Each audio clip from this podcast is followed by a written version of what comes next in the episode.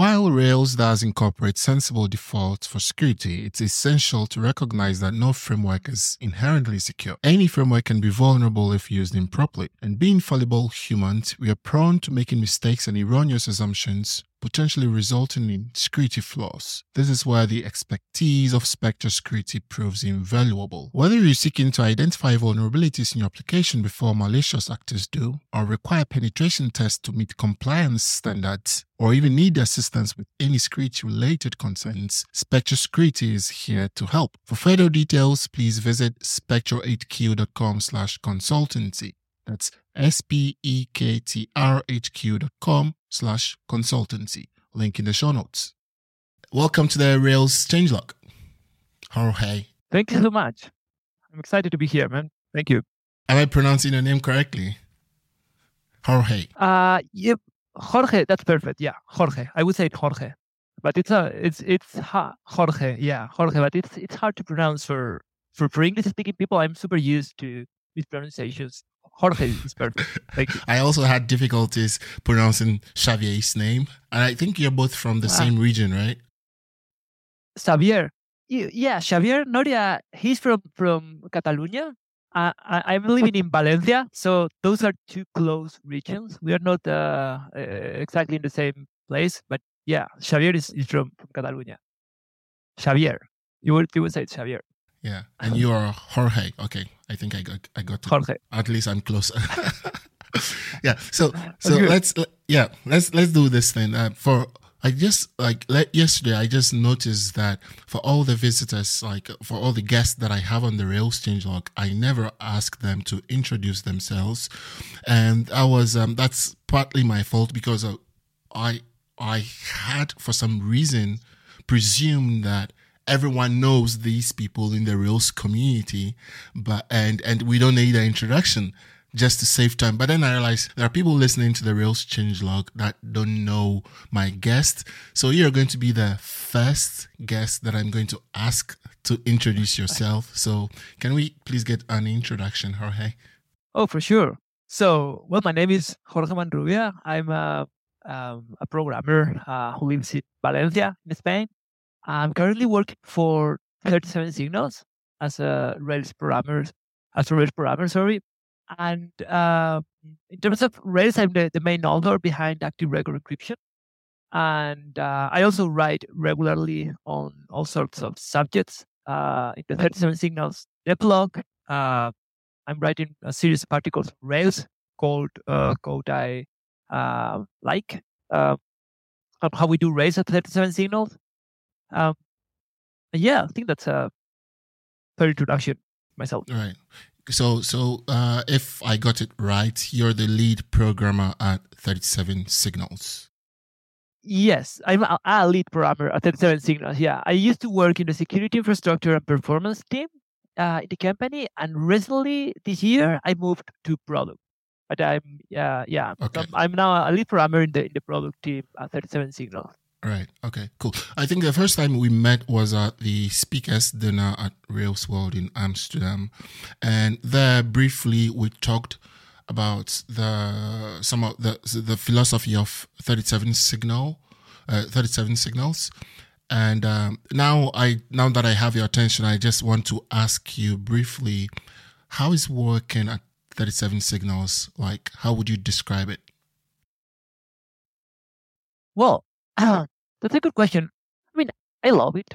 Uh, I don't think it's uh, uh, maybe it's kind of very subjective. Uh, the way we work at 37 Signal, it works for uh, some people and it probably doesn't work for other.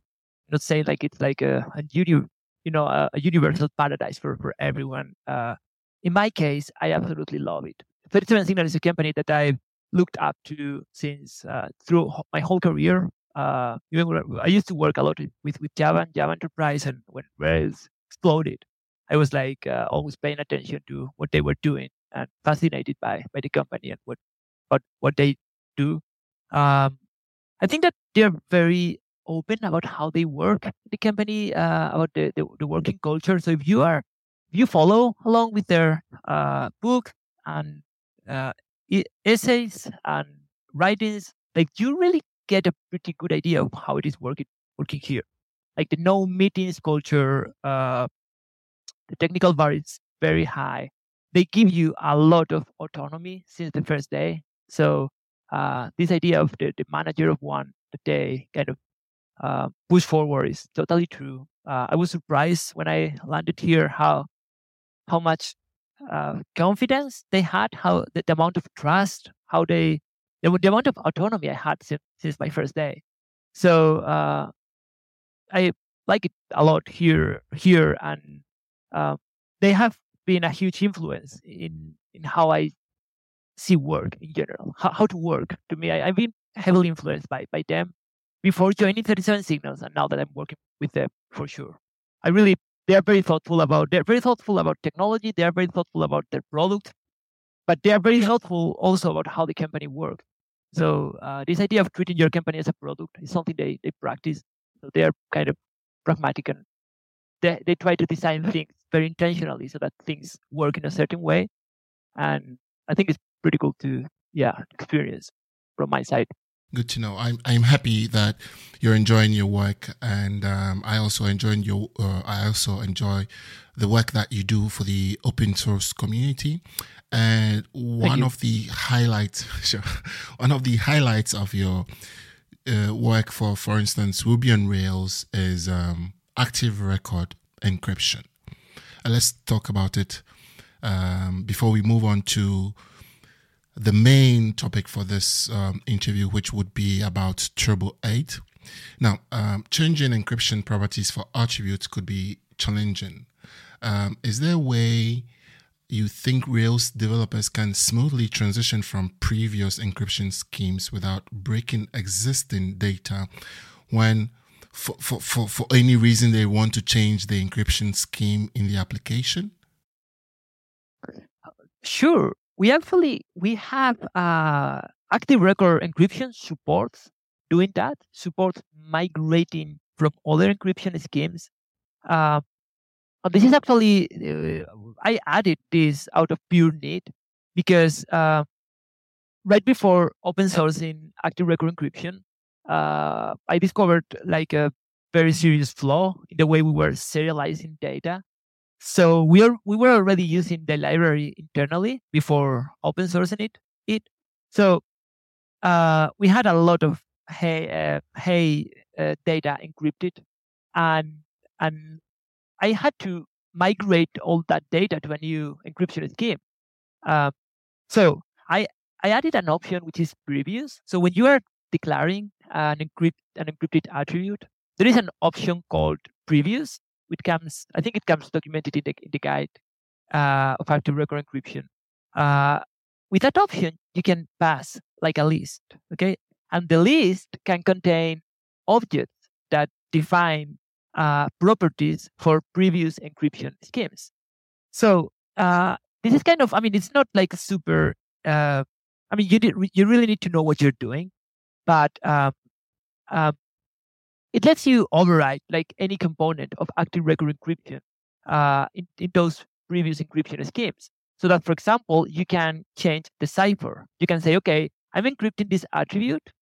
Uh, I'm, I'm, going to use whatever is uh, the, the current encryption attributes defined globally in the application, but I'm going to support this previous encryption scheme. And in this previous encryption scheme, I'm going to support, I'm going to use this cipher. And that means that record encryption is going to use uh, that it's going to use all the new the newest encryption scheme for encrypting new data. But when it comes to unencrypting uh, decrypting sorry decrypting uh, existing data it's going to try with the current encryption scheme and then with all the oldest older uh, encryption schemes. So it's going to try with that cipher eventually before failing let's say so that's uh that's how how the system works. It's supported, but it's still like migrating existing encryption schemes is a big project, delicate work. You really need to know what you're doing. Uh, but it's supported. We we actually have used it. Right, and um, um just thinking about this this issue right now. Uh, I, I think yesterday I posted on Twitter about how Rails makes it possible for you to be able to um, accept certain um, classes for serialization especially when you're serializing your attributes inside of Rails. In Rails, you have the possibility to serialize individual attribute and then there you can accept uh, certain classes uh, that you want i also noticed that correct me if my if i if i'm wrong i also noticed that with encryption you can also have an application wide encryption and then you can have encryption on a per attribute um, basis. Isn't this a lot of things to juggle for the developer, considering that Rails always tries to put programmer happiness first? Yeah, no, with encryption, actually, I mean, with in the way active record encryption works is that you configure the library and when you configure the library you have some defaults that you can use you you don't really need to do anything else uh, you need to provide some keys only um, then you can configure the options. The, the, the, the main option, option that you can configure is like the right now out of the box is the key provider. Uh, there is like a more sophisticated key provider that you can use if, if you want, or a simple simplest uh, one, which is the default. But other than that, those are like like the global options. So now, whenever you use encrypt to declare an encrypted attribute, uh, the system is going to use those global options. Okay, so there is not like this global encryption thing. Uh, I mean, there are some global settings that you use whenever you use encrypt in the in the in the app. So it's a pretty, uh, I think it's a pretty good conceptual compression. Like you as a user just have to define some keys, and you can start using encrypt, and that's all you have to do. Everything is everything is going to work out out of the box. Uh, would you were talking about serialized attributes, is that Rails? Are you talking about serialized attributes? Like for example, when you want to uh, store like an, an array or a hash in a text column, for example? Uh, no, I was just comparing the features, the possibility that serialization in Rails gives you, which is that it gives okay. you options to set uh, configurations for serialization application wide, and it also gives you an option where you can have um, where you can permit some uh, classes on certain attributes, right? That is like more okay. fine grained. Okay, okay. Yeah, this is the same in the sense that you have some global options and you can like op- you can use other options on a per attribute basis. And you're right that that's uh, I mean, I'm very obsessed when I'm creating some Rails API or when I'm creating some piece of software in general, like about the default path. The default path has to be very easy, very simple, uh, very seamless so that users don't have to say, as you were saying, you know, users don't have to be concerned about the many options that Active Record Encryption has. But also, I believe that a good library, in this case, Active Record Encryption is an infrastructure library. I think it's good that an, as long as the default path is nice and simple, it's good that there are options and that there are like uh, sophistication and power for users that need, for example, to migrate from another existing encryption scheme, or for users that need maybe a more, sophist- a more sophisticated approach to providing keys, I, I, think it's good to support that in an elegant way, as long as the default path is to uh, is there. Like what I would love to do is that uh, an ugly API for everyone, an ugly and complex API for for everyone, definitely. Right. Okay. And these options with encryption and changing schemes and everything else is um, assuming that one is already using active record encryption. But active record encryption, um, well, relatively is, um, is, is, is new. And before active record encryption came around, we had uh, separate gems. One example is um, Lockbox. I'm not sure if you've heard of it. Yeah, I've heard of that for sure. Yeah, so we have Lockbox, for instance, and Here's an example. Let's let's let's imagine I have a Rails 5 application and I'm using Lockbox. But then I also want to take advantage of one of the gems that you've authored, which is console 1984, and then the other one which is Audit 1984, which are uh, sort of like connected tightly to active record encryption. Now, how do I migrate from, say, Lockbox to be able to take advantage of Console 1984 and Audit 1984? Sure. So, uh, well, I haven't done this, uh, but what, how how would I approach this is uh, So as I said, with this previous uh, option in active record encryption, you can define components for uh, other encryption schemes. So there's a component in active record encryption, which is the uh, encryptor. There is a class which is called encryptor, with a very simple interface to encrypt and decrypt data. Uh, so I would create a specific encryptor for, for Lockbox. So it's an encryptor that encapsulates how to interact with uh, Lockbox, Lockbox uh, encryption approach, whatever that is. So uh, I would define like this previous uh, scheme with this encry- uh, Lockbox encryptor, maybe, um, and I would um, so so with that in place, I should be able to decrypt uh, existing data with that, and I'm I'm going I, I will be whenever you save a record uh, using uh, that um, attribute, is going to eh, re-encrypt the data with a new active record encryption approach, but it would support reading uh, existing log, Lockbox encryption data. So I would do that. And, and with that in place, you should be able to, to leverage console 1984. Um, yeah, I would definitely that will be like how I would approach it because uh, kind of similar to what what, what, did, what we did back in the day when we had to to uh, when we completely changed the serialization approach in active record encryption internally before open sourcing li- the library. Uh, we went from using Marshal to using JSON, and it was kind of you know a major change where we just wanted to ha- to have full control about how to deserialize a payload, which was completely different to the new encryption scheme. So that's that's definitely feasible. Right. Uh, this approach definitely sounds uh, uh, doable because I had previously imagined myself transitioning from Lockbox to um, active record encryption, and I wasn't entirely sure how to how to approach it. But this definitely, um, the way you describe how to approach it, definitely makes sense. So uh, we're good. Now in Amsterdam in October of this year, uh, during your talk, I mean, DHH had the keynote and then he talked about uh, the release of Turbo 8.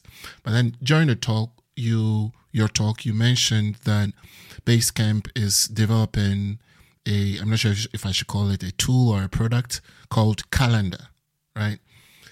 And you talked a bit about how you developed Calendar and the journey from the start and and uh, to the point where you are right now. What I want to ask right now is, uh, what specific challenges did you encounter in developing the Hey calendar that led you to explore t- alternatives like morphing with MorphDOM and um, Idiomorph? Sure. Yeah, as you said, um, yeah, the company is is working on uh, on a calendar, on a Hey calendar, a companion for the Hey email service uh, that we are going to to launch like kind of shortly um, when the, the date is not is not public, but uh, we are like in the final stage of development. I can can confirm that. So um, you know the the problem, the, the main motivation that uh, pushed me to explore the morphing thing was um, that rendering rendering a calendar is hard. It's harder than a normal application. So in, in, in most web applications, web management applications, you normally render data, you know, kind of listing elements one under the other or uh, one beside the other. But it's normally you, you have a list of elements you want to render and you render kind of lists of data or maybe uh, uh, forms where you can interact with data. Mm, when you're rendering a calendar, it's different. It's like you have like a uh, like an, a two dimensional uh, canvas, which is highly interactive and where you can render data in all sorts of different ways depending on their attributes. Um, so something I noticed um, when I was working on the calendar is that first of all, I started um, for the first screens that uh, we prepared. We started using the approach I would recommend anyone to use when you are building a Rails application with, with Hotwire, which is uh, whole page rendering with regular turbo navigation, meaning that uh, you you have the calendar, you create a new event, for example, you push, uh, you send the form uh, to the server. The server says, "Okay, render the calendar again." Okay, that's the default uh, Turbo approach of doing things. Um, it feels good. Turbo under the hood um, does some tricks to perform those page refreshes fast. That's like the whole idea of Turbolinks from 2012. Uh, that it replaces the body and keeps the, the header asset. So it feels like very good, much better than it, if it was a, an actual full page uh, load. So we were using that. We get the first screen moving. And uh, when we started thinking about how we were going to make things feel more responsive, we hit this trait that I was talking about, which is that rendering in a calendar is hard. And that translates into performing partial updates uh, in a screen when the rendering is hard. It's hard.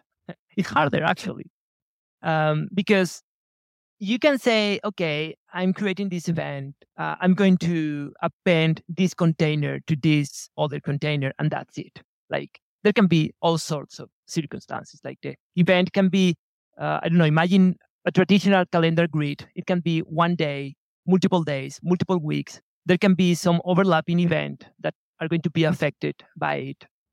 Um, and also we have we are rendering all sorts of novel calendar elements in this new product. So this was like a, a very complex problem to solve with partial updates. When you have to say, okay, I'm going to update this event in a very efficient way. Um, I don't want to re-render the full screen. I want to say, uh, I want to be very smart and only update the screen region that has changed so that it feels really good. The code you need to write to make that happen is complex and I didn't want to to to do that. I, I we didn't want to do that. It was like um, a very unproductive path uh, for all the things we wanted to do and for the uh, you know periods of time we were thinking of. So um, that's how morphing came to the morphing came to. Um, I mean, I explored morphing as a way of using full page re-render operations that felt better. That's the, the whole point of morphing. You mentioned earlier um, that you, if like if you're using the turbo default way, the idea is that you replace the body um, with whatever updates the body has. So you, you replace the whole of the body. Uh, but just a second ago, you also mentioned um, full page reloads. So I'm quite lost. It's not entirely a full page reload because a full page for me would be like including the headers yeah. and the body, right? Yes. Sorry. Yeah. Let me let me clarify that. Okay. So you have. Uh, so let's talk about the different ways of rendering um, a full page. Okay. With uh, without turbo, with turbo, and with morphing. Okay. So without turbo, as you said, uh, you know, the browser sends a request, the server uh, uh, sends back a response uh, with an HTML document, and the browser replaces the full document, the the head, the head, and the body of the document. You get like a traditional, a traditional. That's a traditional web navigation. Okay, so we can go to Turbo. Turbo, like uh, before morphing, of uh, that's the default Turbo behavior. What Turbo does is that it uh, instead of performing this full uh, page navigation operation, uh, Turbo um, intercepts like what the browser is going to do, fetches asynchronously like the the the request um, the request contents, like the, the full HTML in the request, and it grabs the body from the request and it replaces the current body of the page okay? As long as i mean it does a lot of checks to do that but that's the, the whole idea. It, it, replaces the body. So it, doesn't replace the full document it replaces the body. And by doing that it prevents having to reprocess all the css and javascript and it feels like much faster like much faster hundreds of milliseconds faster compared to uh, you know in a in a big web application it's it's uh, it's very noticeable it's very noticeable in fact, it's one of the great things of Turbo. When you first, when you're not using it, and you suddenly add the gem, you notice like how how nice, how much nicer it feels. And I I've always find that like super nice. Like just by adding the gem, it feels better. Now, um, we are talking about morphing, and you're right that I was talking about again full page render operations because that's what you that's the illusion you have from the as a programmer. So with this in these different approaches I'm talking about, the programmer, you as a Rails programmer, you are always doing the same. Okay, you're saying, um, I'm getting this this uh, request. I'm going to render this screen, or I'm going to redirect to this other screen. You as a programmer, you don't care if Turbo is replacing the body or is uh, replacing the full document or what's doing. As a programmer, you are just re-rendering everything again. Okay. So uh, with morphing, what happens is that now instead of replacing the body of the page, something inside Turbo, what it's going to do is to grab the existing body of the page, like the tree of DOM elements in the body, and it's going to create uh, a similar tree uh, with the new body, with the new content that is coming from the server, and it's going to compare both trees, okay, in memory, and it's going to to try to match all uh, the nodes from one tree with the nodes with the other tree so that it only changes those elements and contents that change. Uh, this means that, you know, if you have only, imagine that you have like a big page, but you have only changed one text in that page. So when you use morphing, the original body remains untouched. You don't change anything but the text that changed. And there is the cool thing is that there is a library doing that. There is a library doing that for you. You as a programmer don't care. You say, okay, I want to re-render everything again, even when I when I know that only a little bit, a very short sentence change. I'm going to send everything again, and this library is going to calculate the difference for me and apply that very smoothly. That's the that's how morphing works, and uh, that's kind of the third level we are adding here, uh, or the new the new way of rendering bodies uh, we are adding here in, with with turbo morphing. Yeah. And on the subject of morphing, in one of your blog posts, you mentioned the use of um, MorphDOM and then later idiomorph for DOM morphing. Could you share some insight into why you chose idiomorph over MorphDOM? Yeah, sure. So uh, we yeah we started using MorphDOM, which is a very well known library. It's the library that uh, Phoenix uh, Live View uses, um, and it's been around for for many years. And uh, we started using MorphDOM. One problem we saw with Morph with MorphDOM was that MorphDOM in when when MorphDOM is doing this matching of trees I was talking about, when it's trying to match nodes from one tree with nodes from the other tree in order to see if they are equal or if they need to change. You know, the morphing algorithm itself relies on having IDs on uh, most of the DOM elements that you want to match. So matching is always based on IDs. Okay. So something I found with the calendar and MorphDOM was that I normal uh, I often found myself having to add IDs that I wouldn't have added otherwise. You know, so so that I could help the morphing, the morphing algorithm to work. Uh, it's like okay, I'm, I'm I want to match this uh, container here with this other container here. It's not working. I need to add an ID so that it works. By the way, working by working, I mean that I mean morphing always works, but the problem when when when morphing, you know, when the algorithm doesn't does the matches right? One problem you see is that you lose like the, the benefits of morphing because the algorithm is going to replace like a whole section of the screen and it's like you don't get any benefit, okay? So for morphing to work, you want the algorithm to match what you want to match. So Idiomorph uh, used a different approach uh, to, to matching, uh, which we found way better in practice because we found it was way less intrusive. It doesn't, it doesn't make you have to add IDs uh, everywhere. It just works uh, with very complex uh, rendering uh, structures, and the performance is as fast as, as MorphDOM. So when you know uh, for me, discovering Idiomorph was was great because the only part I wasn't liking about the whole idea was having to modify the markup with IDs so that morphing worked. That was incredibly intrusive, and we wanted it to feel seamless. So Idiomorph was, you know, wonderful discovery from from our side. Yeah. Hey, Emmanuel Hayford here, and I want to tell you about AppSignal. AppSignal is a no-brainer monitoring for smart developers that allows you to track errors and performance in your apps. With AppSignal, you get beautiful dashboards that provide deep insights to quickly get to the root cause of problems. It's easy to set up and with real human support, you'll be ready to track and crash bugs within minutes after installation. Check AppSignal out at appsignal.com. That's A P P S I G N A L.com.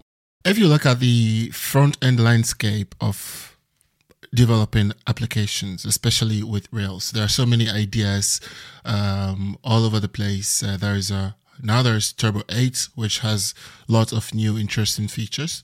But before Turbo 8, or even before Turbo, there were different ideas uh, like um, building applications, uh, front end applications with uh, traditional SPAs as we know it.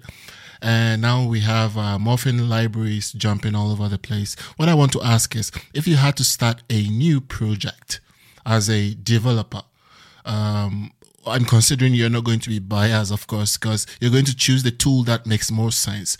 What would you consider when choosing um, an approach for a new project? Um, so we're talking about front end space, uh, yeah, you can. I mean, I'm obviously biased, but I'm honestly biased. Like I'm being honest here. If I say that I would start using Turbo, like it's the best front end solution I know, and there is not even a close second uh, for for that. Like for me, Turbo is absolutely an absolutely outstanding uh, piece of technology. Um, now, of course, you would have to, to talk about the kind of application you're going to build uh, right? Like if it's uh, if you are building, uh, I don't know. Traditionally, you you you know it's just it's fun because you used to say, okay, if you're going to build a calendar, maybe MVC on the client, some single page application makes sense. Uh, but now I, I can't say that. Uh, but yeah, I know if you are if you are building something very very interactive, uh, imagine like a, a, dashboard. If you're building a dashboard that updates in real time and that you really have like multiple updates per second, maybe with different things updating, probably Turbo is not like the, the best solution there. Um, now, like, you know, I, I, I've thought a lot and written a lot about the front end uh, space. Uh, I think that uh, a problem like uh, kind of a perpetual problem in the front end space, like that you see everywhere, is that programming happiness comes second. Like it's not like a, a driving factor. Okay. Uh, so when you see, uh, I don't know if you pay attention. Uh, this is all very subjective opinions. Okay. So please, these are subjective opinions I'm sharing.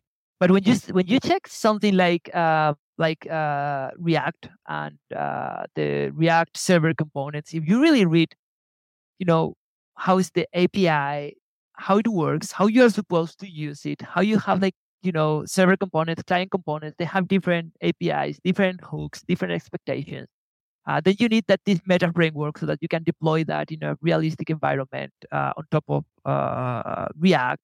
Uh, maybe you need to, to use the router from there and for, for accessing the database, you're going to use that. When you when you try to wrap your head around what's implied in creating a Rails, uh, sorry, a React application 2023, it's like it's clear that to me that programming happiness is not the driving the driving engine there. It's something else. It's something else. And something else can be something as legit as trying to innovate and trying to come uh, with a novel way of creating applications that are very fast, very optimized for whatever reason. But there is not, you know, this programming happiness is the most important thing uh, mindset at all. While in Turbo, it's completely different. Turbo is like programming happiness. I mean, not now. I mean, how it was created. And the, the, the philosophy in Turbo is like programming happiness comes first. And then, while respecting programming happiness, we are going to make things, uh, try to make things as good as possible. Okay, which is also kind of uh, the Rails philosophy itself. So I think that's a distinct trait uh, of Turbo that I don't see uh, anywhere else uh, in the front end space, and that will be like my main pitch for for using uh, Hotwire against alternative. Right. And um, during the announcement of, actually, I think I saw this from your talk. Uh, in your talk, you mentioned that Turbo 8 is going to have something you call page refresh, right?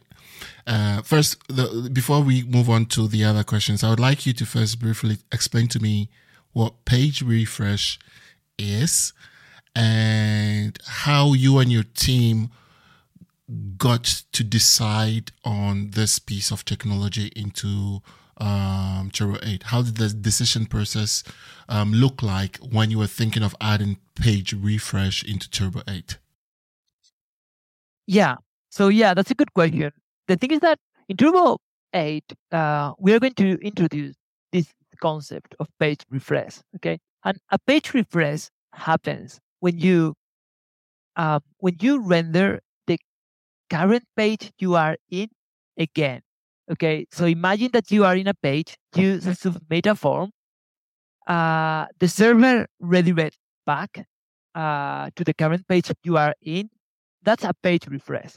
Okay, so you are in an existing page, you do something, you get that page refreshed. Uh, you let's say reload the your current location. So we came with this concept because it's the concept where we want to use morphing. Okay, uh, we believe that that's the scenario where morphing makes sense because it's the scenario where morphing makes sense when you have like a given structure and you want to render it again and there is some part of it that has changed okay? Because if if, if you're navigating to a completely different application you don't get any benefit with morphing you are just doing with with JavaScript, something that the browser does faster because the browser is very fast replacing nodes with new HTML. You don't need to, to use a JavaScript algorithm to compare things and, and change things. Now, if you know that the structure is mostly the same, morphing makes a lot of sense because morphing is able to keep everything in place except changing the small things that, that have changed. So we're going to we, we have modified Turbo internally to detect these page refresh scenarios.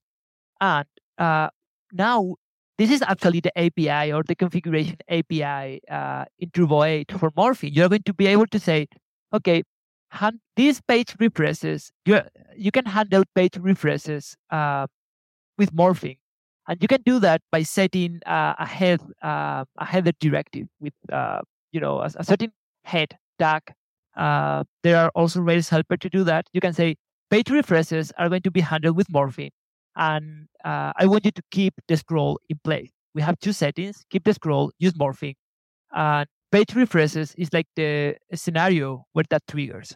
We don't let you use morphing outside of this scenario. Okay. So uh, the way we are going to introduce morphing in Turbo is only for page refreshes. That's a, a good point. The goal of Turbo 8 is to widen the happy programming path based on full page responses.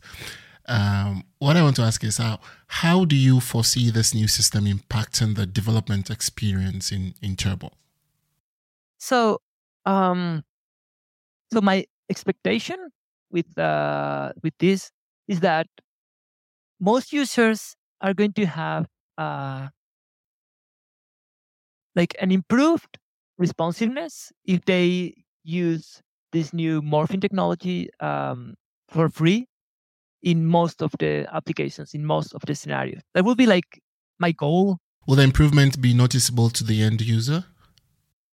Yeah, of course. Like, meaning that because, you know, this is a very common scenario that you want to submit a form, you are in a page, you submit a form, you want to see that page, how that page updates you know, uh, when you're building web applications with Rails, that's a scenario that repeats over and over. It's a very common pattern. So my expectation is that for everyone using that pattern, um, users will be able to get a much better uh, responsiveness, much better experience. like uh, something that you can say, okay, this feels better. Uh, another expectation is that um, maybe in, in, in for many existing applications, developers will be able to maybe replace uh, some stream actions that they now have with this new. They could remove the stream actions and just rely on these page refreshes with morphing uh, approach because the, the sensations are going to be kind of very similar in many scenarios. Okay, not always, not always, but in many scenarios. And ultimately, my goal will be like for for new developers creating new Rails applications to be more productive because they can have they can rely on this technology to get great responsiveness without having to go down to the turbo frames realm to the turbo stream actions realm. You know staying in this in the full page uh, rendering realm that is so productive they're going to get like better sensations. So that will be like my you know what i expect. So I'm, I'm eager to put this out there to see because i'm sure that we are going to find edge cases and things to polish when people start using this in their applications but uh, you know that, that those will be my goals yeah and my expectations yeah, sure. And uh, are there specific scenarios or use cases where developers might still prefer to use Turbo Streams for higher fidelity despite the new enhancements in Turbo 8? Oh, yes. Um, yeah, the thing is that, as I was saying, like this is not this is not going to be like the most responsive. Uh, the way of getting like the the most uh, responsive uh, interactions with Turbo, uh, the, the the best way of getting like the of maximizing responsiveness is still going to be uh, stream actions. Okay, be- why? Because with stream actions you can render very small responses on the server you don't need to re-render everything again. Maybe you don't need to query all the data again. You can just prepare a very optimized uh, response with just the action or the set of stream actions that change the screen in the way you want. So that's going to be more responsive. Okay. So uh, there are scenarios where you want like that extra responsiveness, responsiveness for sure. So those are not deprecated. In the calendar application, of all the interactions we have, there is one place where we are using one stream action because there is an kind of in, an interaction where we work where we want uh, a lot of responsiveness and it doesn't make sense to re-render everything again because we don't get like the responsiveness we want. There's one scenario for that and uh, another scenario for a turbo frame, uh, another kind of additional scenario where we are using turbo frame. So those are not deprecated at all. Now, those should become more rare. That's the, the whole idea that you should use less of those with with morphing uh, in most in most applications. Yeah. Recently, something happened within the community that I personally would like to get your view on now that I have you face to face here, and the the subject is about the new, and oh, of course, we all appreciate the new enhancements in Turbo 8. But if I remember correctly, I think Cable Ready were already um, had already implemented some of these these these ideas. It's good we have them in Turbo 8, and um, I saw some tweets that were like. Um, you know the the the, the cable ready team has an uh, an an enormous experience when it comes to to these things do you think there is a chance the turbo 8 team or i don't know who manages uh, that that team uh, there, there there could be a chance where the cable ready team would join forces or would learn from each other. The the common goal, of course, would be to provide better tools and better developed by experience for the Rails community. Do you think you or the Turbo 8 team will have at some point in time a plan to be able to make something like this happen? Sure, and thanks for thanks for bringing uh, this question. So the first thing I want to say there is that I was indeed uh, when we presented this uh, Turbo 8 with morphing uh, idea in Rails World, uh, I got a lot of feedback from people in the Cable Ready team and uh, uh, stimulus reflex team like okay we, we've been doing this for years And I was, I kind of don't agree with that uh, in the sense that they've been using morphing for years, yes, but the what we pre- what we presented and what they had in the library are completely different ideas. So cable ready and stimulus reflex are more in the uh, spirit of uh, Phoenix Live View that uh, in the spirit of Turbo. So to me, it's not like uh, stimulus reflex and Turbo are completely different libraries. And let me put up front that I have like maximum respect for the team behind uh, uh, Cable Ready and Stimulus Reflex. They are all amazing uh, programmers and they have made amazing contributions to Hotwire, uh, uh, to, to Stimulus, to Turbo itself. Uh, so my appreciation and respect is, let me put that up front, okay? But I don't agree that what they've been doing for five years was the same that we are going to, we are presenting in in uh, in in Rails World. The fact that they are using uh, they have been using morphing to me like an implementation detail, internal implementation detail, because the if you check like stimulus reflex, uh, the library is it has like a huge API to perform partial updates very efficiently over a persistent WebSocket connection, which is something we are not using. We are using like just the web.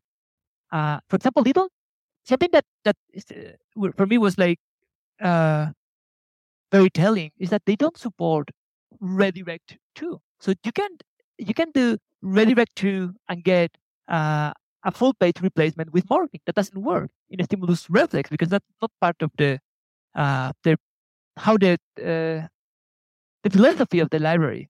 And that's the only thing we support in, in Turbo with morphing. That's the uh, the whole idea of morphing is like use morphing when you are going and redirect to to the existing page. So let me put that up front. I don't agree that they've been doing this uh, for years. I don't agree it's the same library, like kind of repackaged for by us, uh, you know, for doing the same. Okay, uh, collaborating for sure. Like, uh, and I think that uh, there are channels and mechanisms to collaborate. Uh, Turbo is open source. Uh, you can, uh, if you have an idea, you can create a pull request and you can discuss with the team.